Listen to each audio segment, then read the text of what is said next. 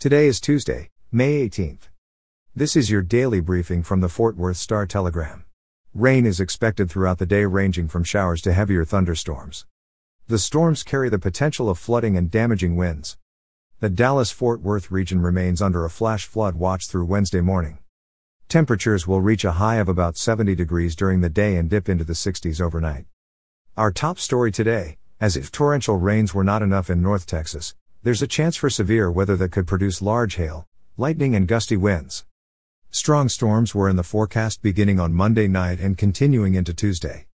In the middle of all that, a flash flood watch continues until Wednesday morning for all of North Texas. In Texas news, Governor Greg Abbott announced Monday that Texas is opting out out of federal unemployment compensation related to COVID-19 starting June 26. The funds include $300 in weekly unemployment supplement payment from the federal Pandemic Unemployment Compensation Program.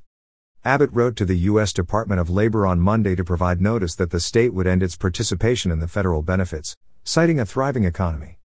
The announcement comes after Texas business leaders wrote to Abbott on May 13 requesting the state end participation in the $300 payments. The letter from the Texas Association of Business and 38 other professional associations and chambers of commerce points to the payments as a major barrier for employers working to fill job openings. In COVID 19 news, Tarrant County reported one COVID 19 death and 87 new cases on Monday. The 87 new cases are the fewest since 85 were reported on March 8. It's the third time fewer than 100 new cases were reported in May. The state is reporting that 40% of adult residents are now fully vaccinated. And finally, today, in sports, TCU linebacker Dylan Jordan is entering the NCAA transfer portal. Jordan announced the news on his social media account Monday. Jordan is the second scholarship defensive player to enter the portal, joining former safety Atanza Vongor. Recently committed to Colorado.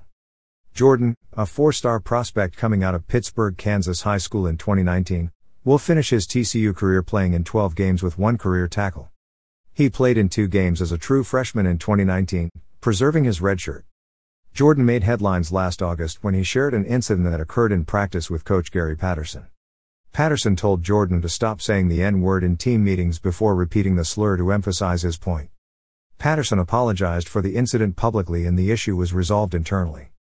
For the latest in Fort Worth and Tarrant County news, visit star-telegram.com.